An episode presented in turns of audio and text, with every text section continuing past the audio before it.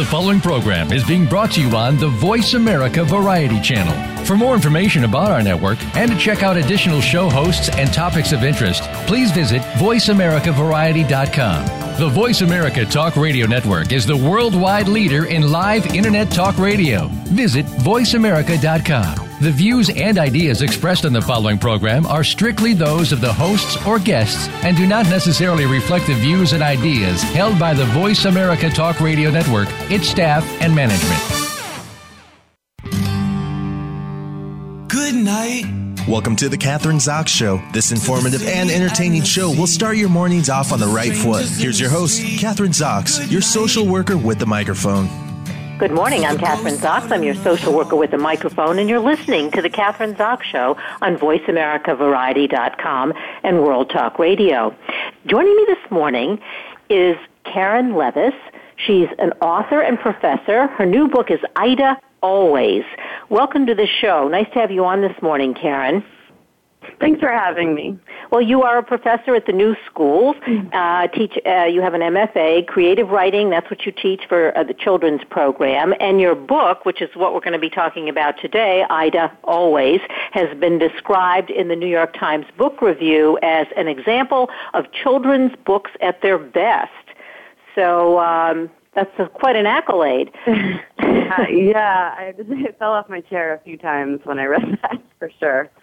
Really. and, and I also want to add that you also are a candidate for an MSW because, um, as you yes. know, this is yeah.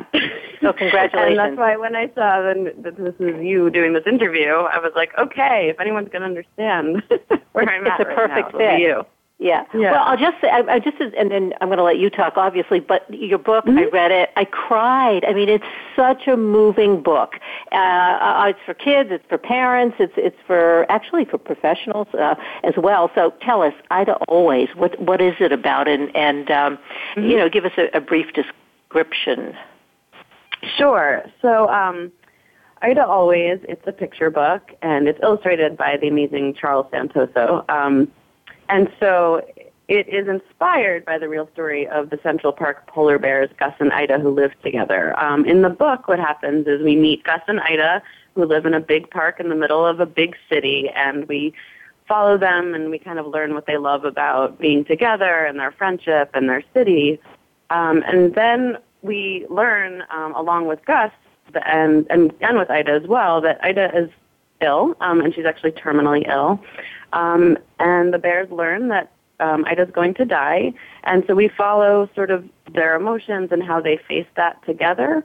And then after Ida passes, we um, get to observe how Gus, um, you know, takes the news and how he kind of then finds a new way to, you know, keep the love of his friend with him as he moves forward.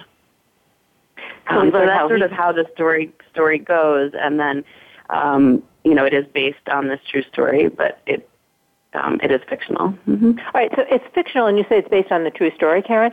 So that was the inspiration behind the book. Are you talking about two real polar bears that were in? I, am assuming it's Central Park, New York City, um, and yep. that, that that was a real story about two bears and and their relationship, and and then the death yeah. of one. Yeah. Yeah, so Gus and Ida were polar bears who were kind of iconic in Central Park for um, many, many years. Um, and in you know, in they did live out their lifespans. Um, in fact, I think they exceeded them. Um, and so, so like millions of people visited them, and Ida was known as sort of the ambassador polar bear. I think because a lot of people became interested in you know the situations of um, polar bears in the wild through her.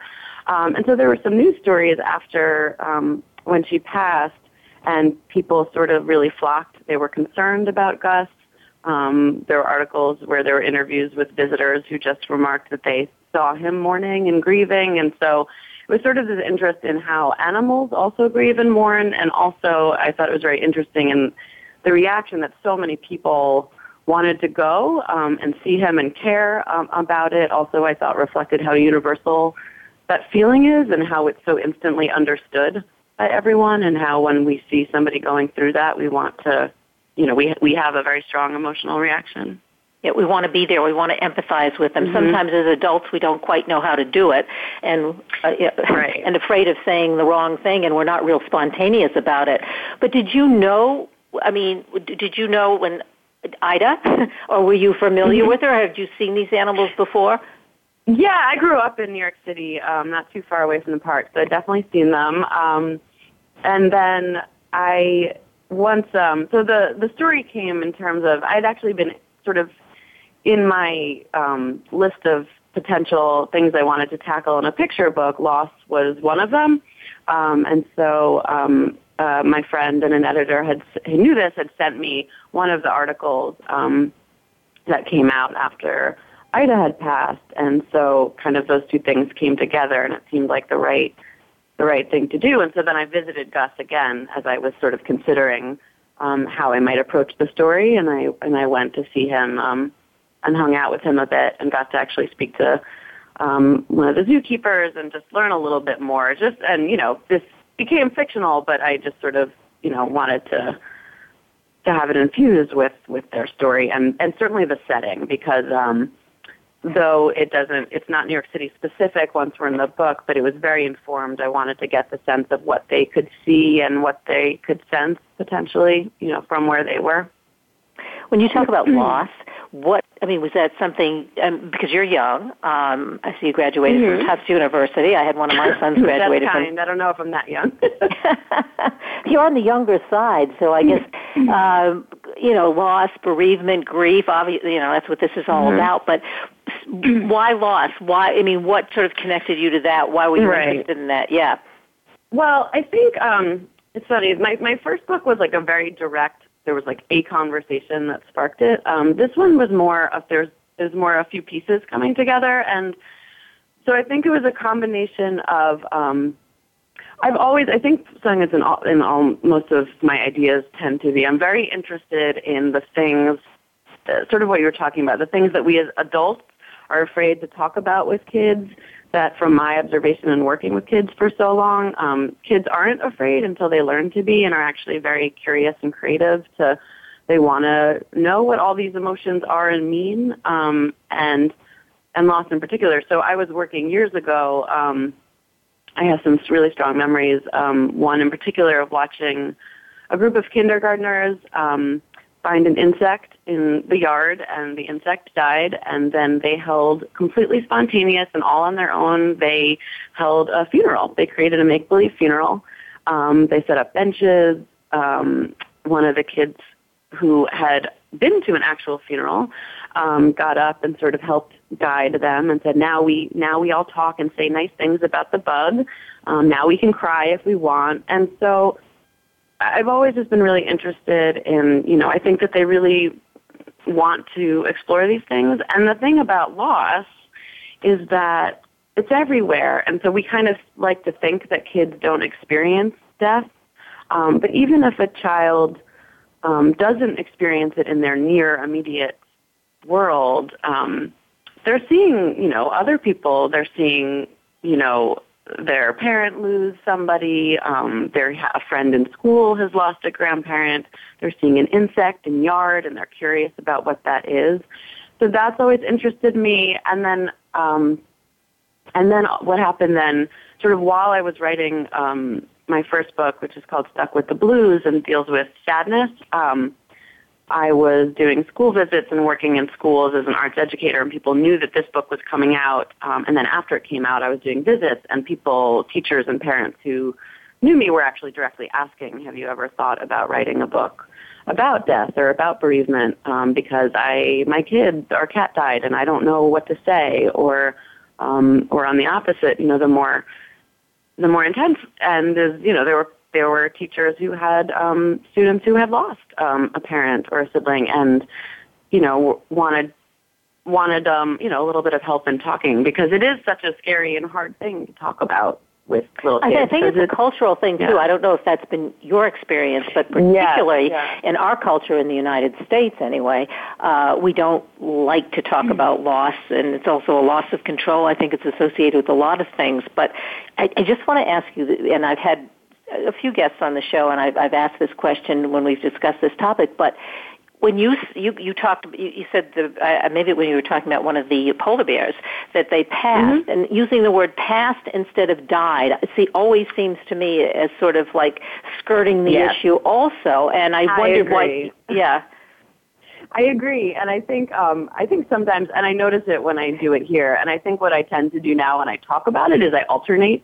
Um, so I'll use died, and then I'll use past, maybe like the next sentence, and part of that is just yeah, it's it's really hard. So as I was writing it, as I was writing the book, I was trying so hard to avoid right euphemisms or anything because I do know, and I've you know, and I've certainly learned more about this now that I'm in um, getting my social work degree, but I but I knew it anyway just from seeing it that you know we try and soften things by saying oh you know grandma just went to sleep um, and then I know you know kids can be very literal and that actually the thing that we think is making it less scary is actually more scary because then a lot of times they might be afraid um, for their parents to go to sleep or for themselves to go to sleep. So I really tried hard, but what you said about the culture is so interesting because even me sitting down very purposely wanting to write something that didn't shy away from it language wise and was frank and honest about it, there were a couple times when I was revising that I was like, oh, there, I, I sort of did it there. And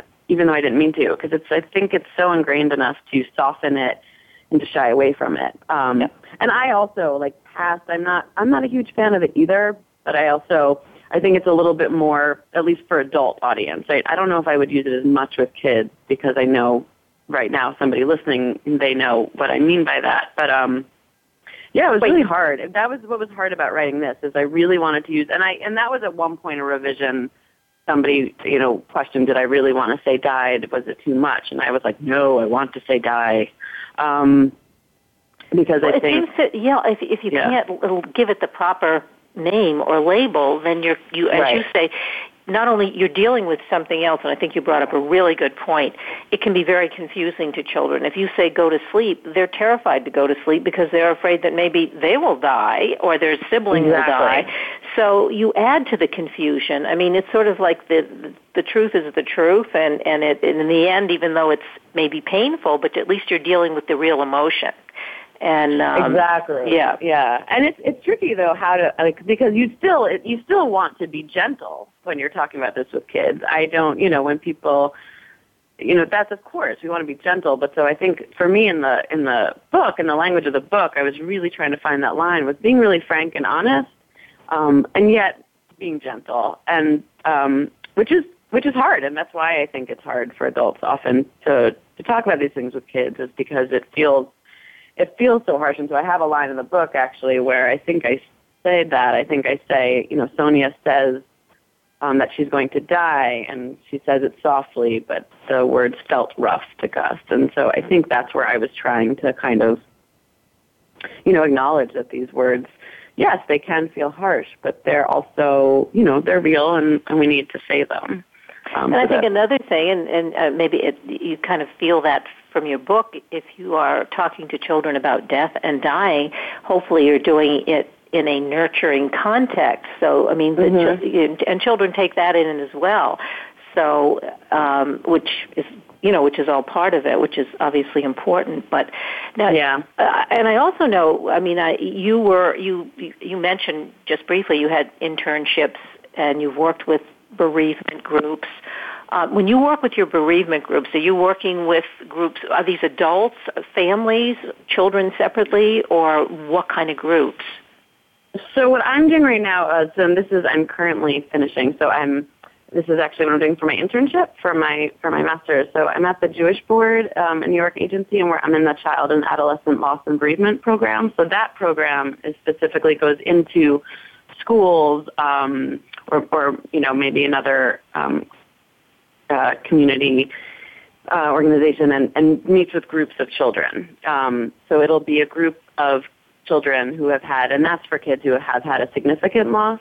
Um, and then ideally sometimes there will be um, concurrent parent groups as well so that somebody else is meeting with the parents um, to work with them. And so, you know, and the idea behind working with groups of kids is, is sort of similar. It's to, I mean, there's a lot of things you're trying to, you know, accomplish, but um, a lot having them together in part is to, um, you know, take away the isolation that comes a lot for people because we don't talk about this in our culture. So people, so kids can feel this is I'm the only one this has happened to, and that all the feelings I'm having are, you know, on top of the feelings being really you know big and new and something to grapple with. And on top of that, there's often the, um, you know, I feel strange or you know people will not understand me if I say this. So having it in a group, um, one of the things I'm seeing is just you know the relief that comes from from talking about it and seeing that this that other kids and other people have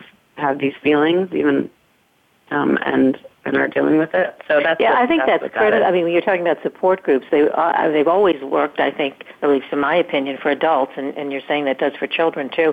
And just to sort of hone in on what you said, and I think it's so important. I, I remember at seven years old, my grandmother died. I think that was 2nd mm-hmm. grade, and going to school after the you know funeral or few days later, and sitting there thinking. I mean, this is many years ago. Like nobody knows how I'm feeling because their grandmother didn't die, and yeah. I'm really sad. And I wish there, and really, just as you're uh, describing it, feeling that way. Um, so it, it really is important, and uh, you know, for kids to be able to sit and yeah. talk to their children. Yeah. And that's, I think, one of the things. You know, I, I wanted to write the book. Um, you know, hopefully to work on two levels, like you said, like, you know, potentially, I mean, I'd love it if obviously, you know, if you know, people in the profession found it useful to work with kids who are, you know, experiencing bereavement. Um, and I also just wanted it to add to just the normalization of talking about it so that, you know, you as a community member, when, if you have a friend or somebody in your community where that's happened to, you feel a little bit less afraid about, you know, um, about it just being there, um, and that it just becomes a little bit maybe more, you know, a part of the everyday. And, and to also, I think, um, realize it's a you know we're afraid of it because we're afraid of being sad. I think so much, and and all these just huge feelings, you know, are so scary. And afraid of our own mortality as well, or our own. Yeah, yeah, exactly. So one of the things that have been like really nice, like some of the I've gotten some now, um, you know, notes and reactions from it, and I really, um, I had a couple people write and just kind of say that you know in reading the book and feeling like getting sad and actually crying during it was a really helpful experience because it showed that like okay i can have these feelings you know like and this is what that experience is like. Um and so to me it's you know the more we kind of let it be out in the open we can be there to support each other. And also you know it's it's okay to to feel these things and then be able to help each other through it um so i i did want you know, to give that experience sort of like you said in a safe environment, like in a picture book where you're most likely going to be reading this with some, you know, with um, a grown up, um, someone to to be there with you and have those feelings in sort of a safe environment. So that way, you know, when you encounter it in real life, it's not new. It's something you've, you know, you've had a little bit of before Yes. a little bit of experience. This book, mm-hmm. you know, after reading it, I thought this would be a, a great book to have in Ronald McDonald houses uh, uh, because, oh. yeah, that's a thought. Sure, uh-huh. get out yeah, there and get them. Yeah, because I mean, yeah. And that is the kind of place because I do, I really do. Yeah, I mean, I I really just want it to be useful in that way, you know, where it becomes just sort of, okay, this is something we talk about and oh, we can talk about it, you know, and now we have a language of it. And I, and so I have a guide that will be coming out really soon that's free that goes along with it. That's, that's there to help, you know, um, that has activities to do together with, with the kid and some, um, and some more just informational things about, um, sort of the language of loss and, and how children grieve and things like that. Um, so that if caregivers want some, you know, more to be able to go into a little bit more depth and have a little, a little bit more support, um, that's there. And so that it can be enjoyable too, because that's that's the thing that I learned from kids, you know, and watching those kids create that funeral, um, and other conversations I've had with kids about loss is they can, they can, you know, you can be creative, and and the work that I've learned through um, through my through working with the loss and bereavement program is that really you know we're using a lot of expressive arts and things like that so so it's a creative um, approach and there can be joy and there can be, you know, there can be all of that um, with it as you as you help guide them through whether it's a child who's grieving or whether you're just trying to help a class understand what happened to the to the class hamster. You know. Talk to us what happened. Uh, talk to us, or what about the kids? What have they given to you? I guess maybe one of maybe in the context of like the the groups, you know, working with these kids, like. Mm-hmm um, maybe the most difficult situation you've been in, in when when you've run one of these groups or you've been one of, part of these bereavement groups with the children? Any? Um, yeah.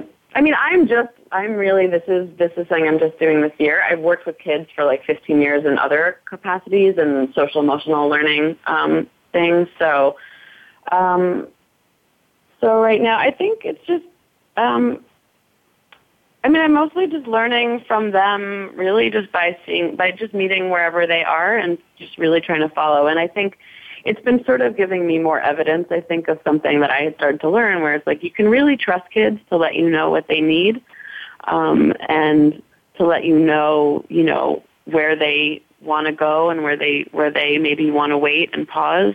Um, if you they really if you really like listen, and that's been really important. So there might be times, um, since this is new for me, the other things I've done have been a little bit more distance. I did sort of drama therapy based uh, work um, that went into school groups. Um, so this for me has been seeing, it's actually interesting because I'm, right, my, intellectually I said, we can talk about this with kids, but this is the first time I'm really doing these, these groups, like, um, and so I'm actually saying, oh yes, you really can, you really can talk about these things with kids because even me, here I am saying, you know, this is what we should do, but I'm still, you know, you, you still struggle with it as well. Still, I still grapple with, yeah. you know, should we bring, should I bring this up? Should I back off right now? Where is that line of, you know, in terms of helping them talk about something and also not, um, you know, bringing them to it too quickly or making them too overwhelmed. So I think that's been I know, think watching watching my good, own, I, watching my own rule, you know, kind of watching me sort of following my own belief.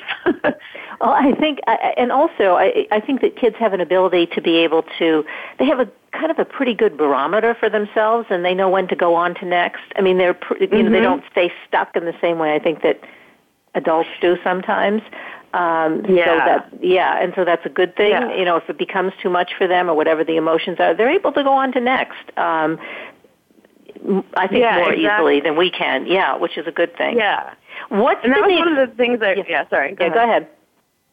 I was just saying that was like one of the so one of the things I put into the Ida Always guide was sort of like as a suggestion if you're you know as a if you're reading with a kid and you're worried, is this going to be when are they? Is to simply let them be in charge of turning the pages, right? Which I feel like is sort of similar to what we're talking about, letting the kid tell yeah. you, and they'll let you know which pages they want to sit and just stare at for a while because they're, you know, kind of thinking about it or imagining, and they'll let you know which pages they might want to go more quickly through and come back to later. You know, yeah. um, and that and come like back to later is an important point, uh, a, a really important point, point, I think, because as you say, they're having the book read to them or they can read it themselves and they quickly turn the page and you think that you know it got by them but i know as a mother uh, you know a week later they may say to you they'll ask a question mm-hmm. about that very thing because then they're ready you know they've molded over whatever they've done with that feeling then they're ready to talk about it. Maybe not at that moment yeah. but yeah.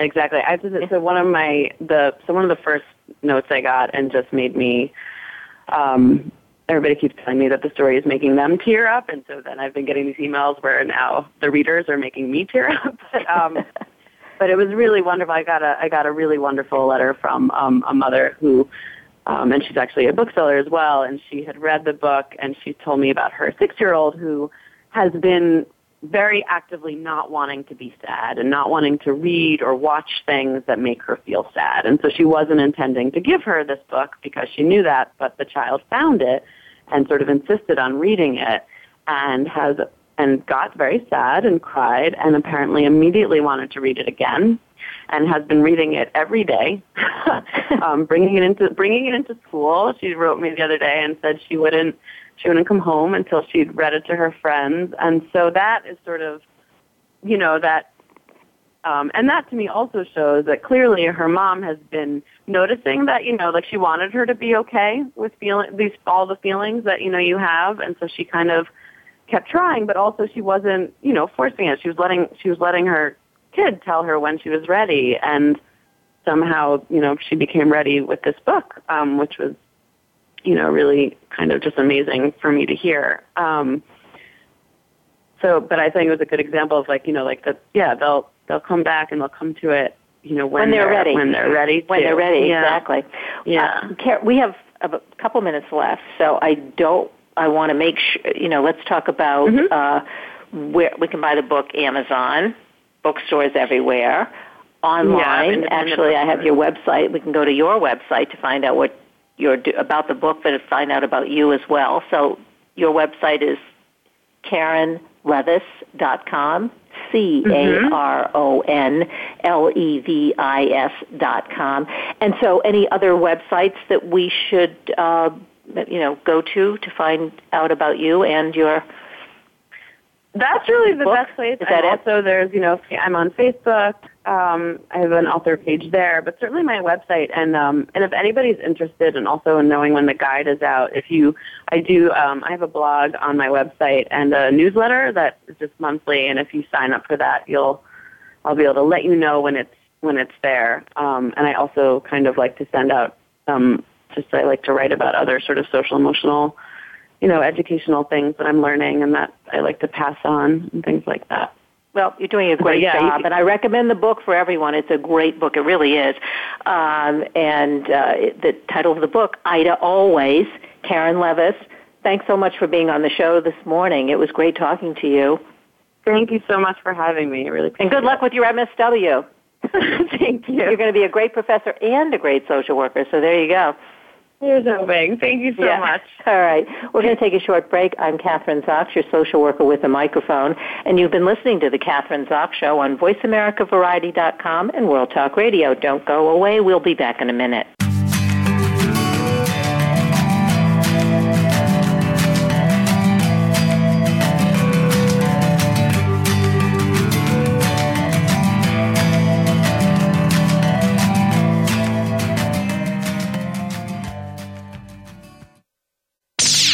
The Internet's number one talk station.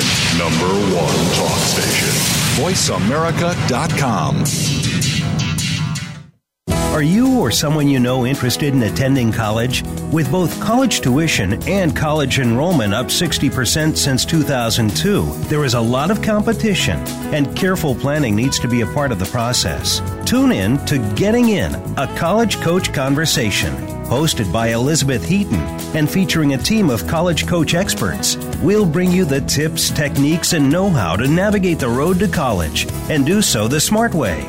Listen live every Thursday at 4 p.m. Eastern Time, 1 p.m. Pacific Time on the Voice America Variety Channel. Do the adventures of Indiana Jones leave you curious about this exotic and unusual profession?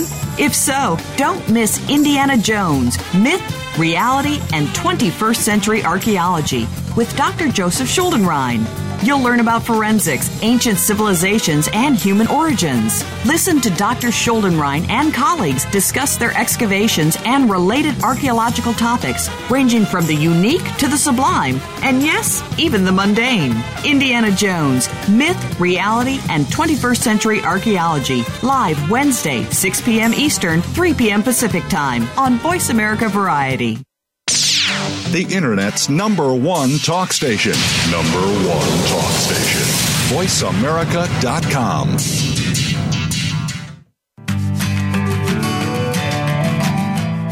You're listening to The Kathryn Zox Show. If you would like to join our conversation this morning, call now. The toll free number is 866 472 5788. That number again is 866 472 5788. We're back. I'm Kathryn Zox, your social worker with a microphone, and you're listening to the Kathryn Zox Show on VoiceAmericaVariety.com and World Talk Radio. Uh, joining me this morning is Guggenheim Fellow and author Ellen Feldman. Her book that we're going to be discussing today is Terrible Virtue, Virtue and Novel.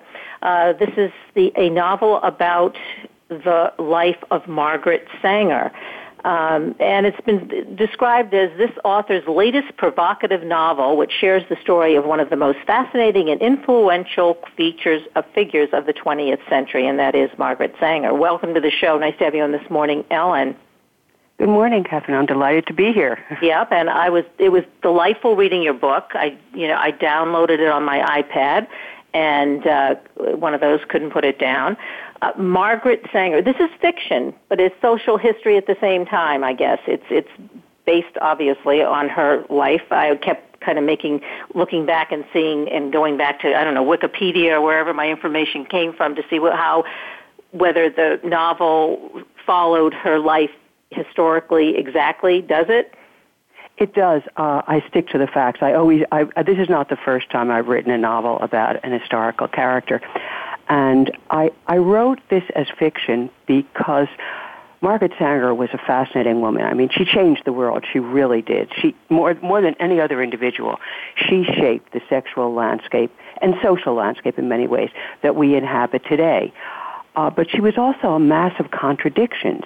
She was arrogant and insecure both ruthless and altruistic. Amazingly, she, she worked all her life to make life better for all women, but she was fiercely competitive with individual women. Um, she loved her children very much, but she was not a good mother, and she ended up knowing the worst heartbreak a parent can know. With all these contradictions, I really wanted to get at what made her tick. And for that, really only fiction will work. You have to, you have to stick to the facts, but you have to try to burrow in to her mind and heart, which is what I try to do in the book. So how do you do that as, a, as an author?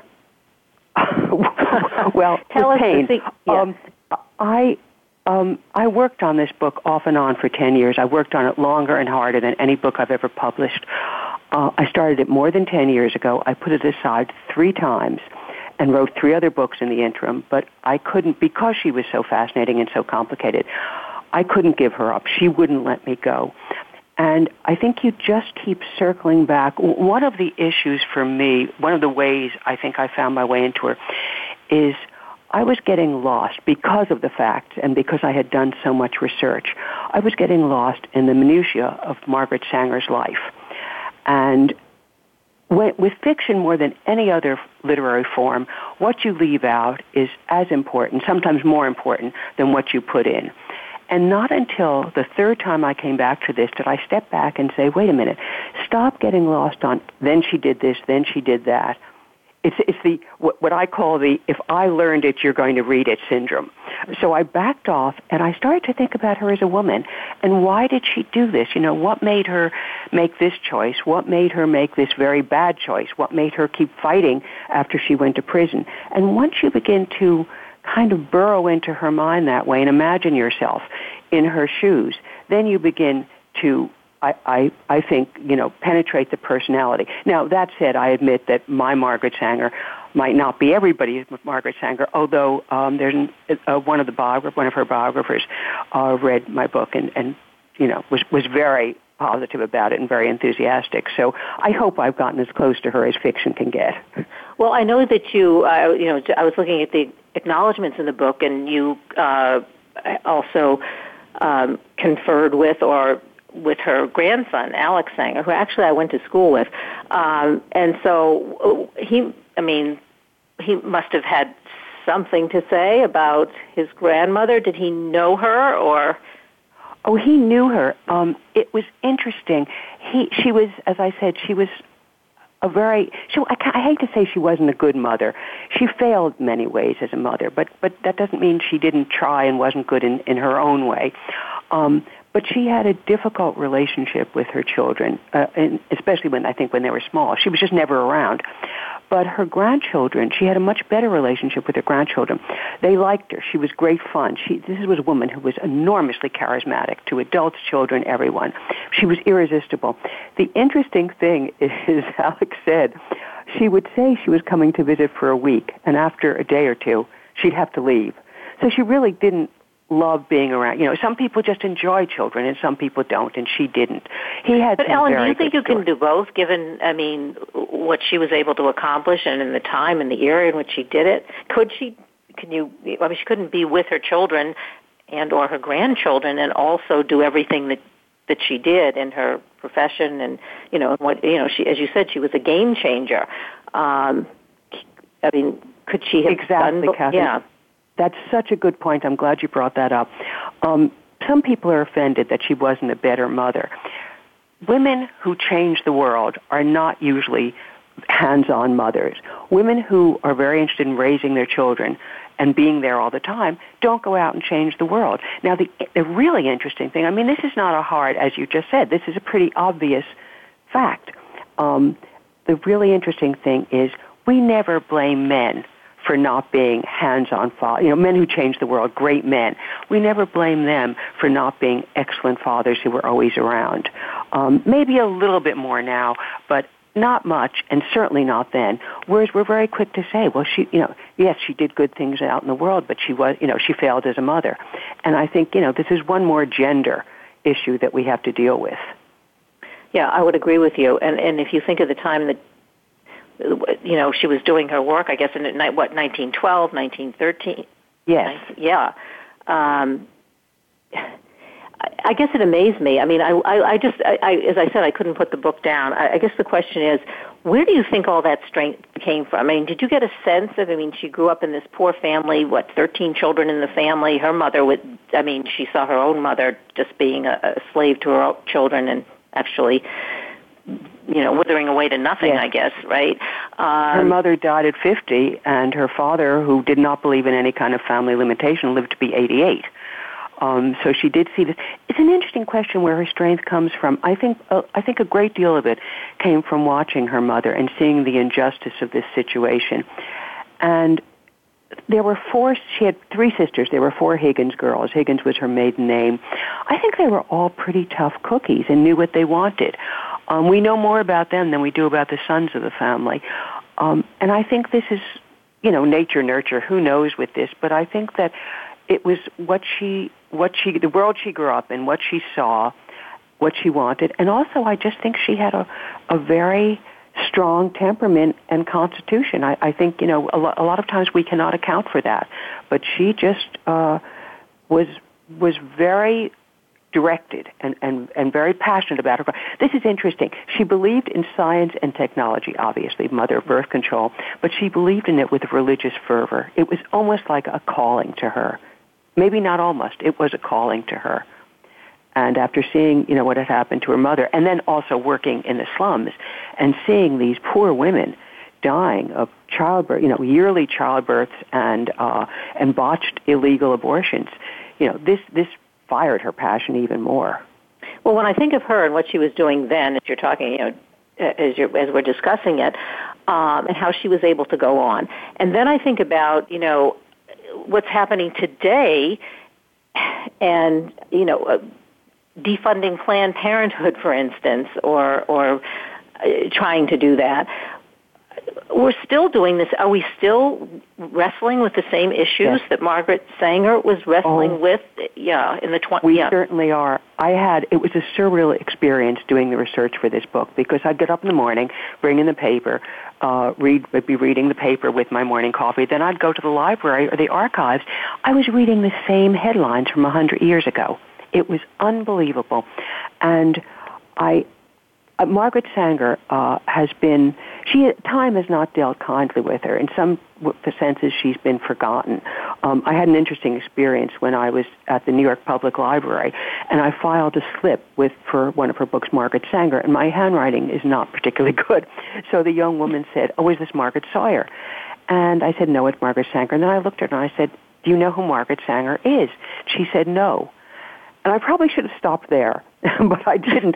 I said, well, it's because of Margaret Sanger that women have access to birth control in this country.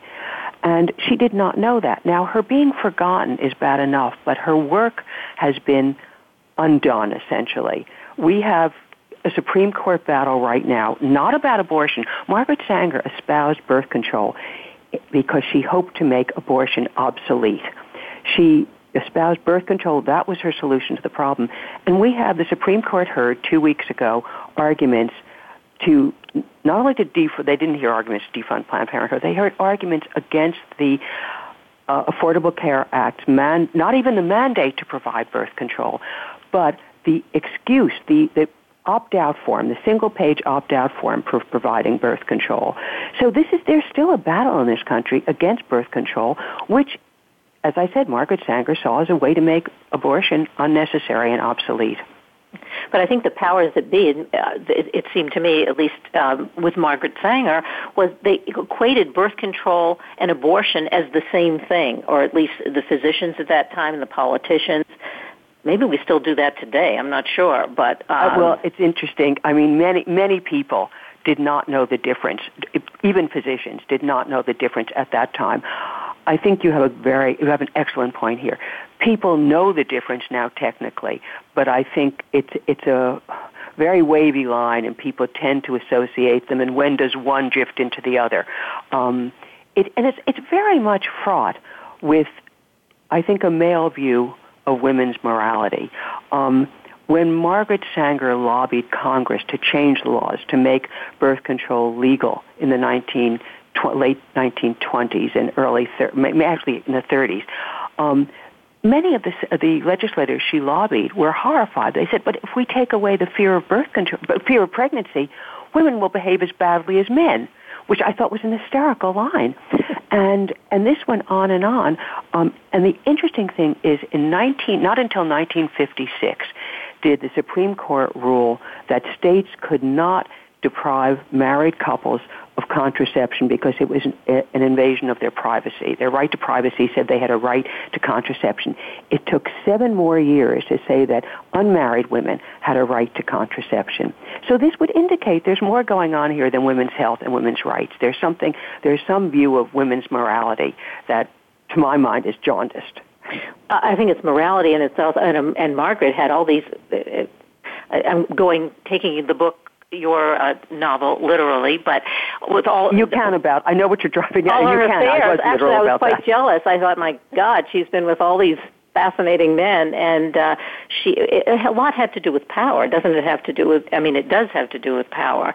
Um, if you if women have control over their own bodies and they don't have to have children, or they can limit the number of children, then it puts them in a more powerful position, uh, you know, or equal position with men.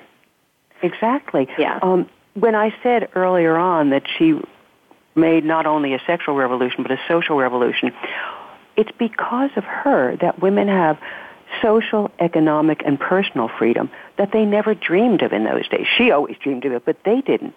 Um, because, as you just said, if you can't control your pregnancies, you can't plan your education, you can't plan your career, uh, you can't do anything. You're tethered to the home and children, and you're at men's mercy which is something Margaret Sanger was never about to be. no, she ne- yeah, she never was. But also, and then there's the, the the social issue in terms of she was battling that the women, the upper classes, the women who had money. Um, seemed to only have one, two, or three children because they did practice birth control and they did have access to it, and their physicians even uh, gave them access to it, which poor women didn't have or were not allowed. Exactly. Yeah. Um, technically, when she started out on her crusade, contraception was illegal for women. Doctors could, preserve, pre- pre- could prescribe it, but only for men and only to, pre- to prevent disease.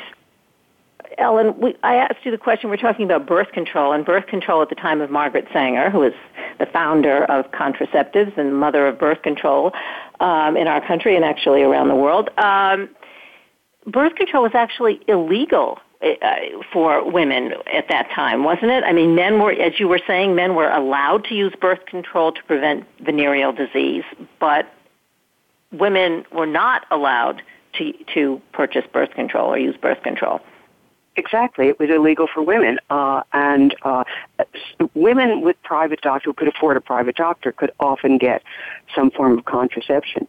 But women in tenements, women in the countryside who who could least afford a child every year could simply not, had no access to birth control. And this is what Margaret Sanger was working to provide. I mean, she saw the toll it took. She, she was a nurse in the tenements of the Lower East Side of New York City, and she saw the toll it took on these women, uh, the toll it took on children as well, that these children were, you know, sickly, um, underfed, had to go out to work very, very young. Um, and she wanted to put an end to that. She, she wanted every child to be wanted, to be loved. Um, and that was, that was her, her goal here to make birth control legal and accessible. The interesting thing is it took her, oh, the better part of half a century to make it, uh, to make birth control access, legal and accessible to women.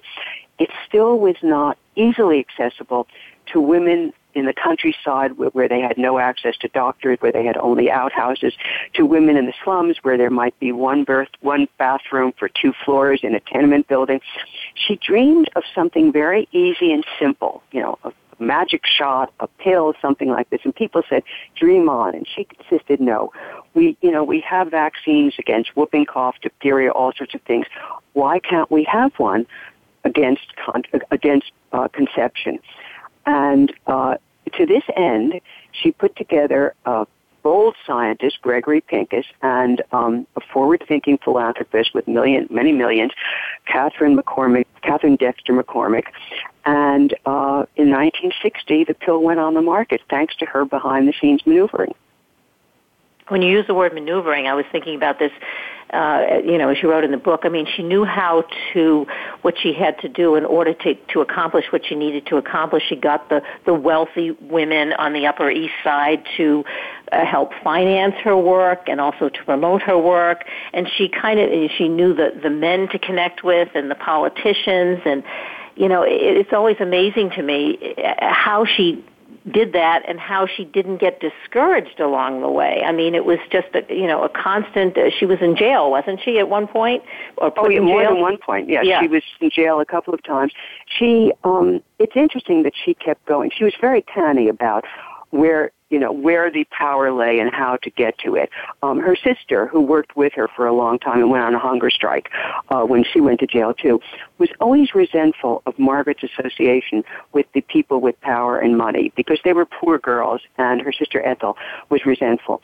Margaret said, no, they're the people who can get things done. We have to cultivate them. She was also a, a ambivalent herself about her second husband had a lot of money. He bankrolled the the movement. And uh, she was always ambivalent within her actual position. If you're poor and you suddenly have, you know, how do you feel about both sides of this question? Um, but she was she was very good about, about that. I, I think what we're saying about Margaret Sanger is that uh, she was a pragmatist. She was able to, as you say, bring all of these groups together and uh, even marrying someone who was going to sort of further her cause, but was criticized, or her sister and others were critical of her for doing it, but she probably couldn't have accomplished what she did if she hadn't done that. Exactly, she never could have if she if she hadn't been a as you say a pragmatist. Um, she there's a wonderful quote for her from her. It was simple. I knew I was right, and I think that kept her going all the time. And she was. yes. yes. yes. We, we, agree on that, yes. Yeah. And I'm going to read one quote before we say goodbye because we only have uh, a, a couple minutes left, but I think this is a quote that uh, well, this came from Margaret Sanger, a woman's body belongs to herself alone. It does not belong to the United States of America or any go- other government on the face of the earth. Enforced motherhood is the most complete denial of a woman's right to life and liberty. So, um, I, I, that quote really, I think, uh, says it um, in terms of what she's done and all her work. Um, you know, we tell us what websites we can go to to connect with your book. I know we can buy it on Amazon.com, bookstores everywhere. You can download it on your iPad, which is what I did. Um, so to get more information about you and and the uh, and your novel. Yes, well, uh, my website is www.ellenfeldman.com, E-L-L-E-N-F-E-L-D-M-A-N, and there are some wonderful um, articles about Margaret Sanger there, some photographs of Margaret Sanger of her being gagged when the City Fathers of Boston wouldn't let her speak, um, of the clinic itself. She opened the clinic, which was illegal then in 1916 uh, in Brooklyn uh, for mothers, and there's a wonderful photograph of all the mothers lined okay. up to get free birth control. It wasn't free, actually, to get well, birth control. It, and we will go to that I have to. Sorry, I have to cut you off, but uh, yes, yeah, great information, and uh, get out there and uh, tell and uh, and get the book Terrible Virtue. Uh, Ellen Feldman, thank you so much for being on the show this morning. Thank you, Kathryn. Yeah. We hope you have enjoyed today's episode of The Kathryn Zox Show. You can listen live every Thursday morning at 7 a.m. Pacific Time on the Voice America channel. Want to know more about Kathryn? Visit her website at www.kathrynzox.com. Be sure to join us next week for more interviews and great conversations with Kathryn Zox. Thanks again for listening to the preceding program brought to you on the Voice America Variety Channel. For more information about our network and to check out additional show hosts and topics of interest, please visit VoiceAmericaVariety.com. The Voice America Talk Radio Network is the worldwide leader in live Internet talk radio. Visit VoiceAmerica.com. The views and ideas expressed on the preceding program are strictly those of the host or guests and do not necessarily reflect the views and ideas held by the Voice America Talk Radio Network, its staff, and management.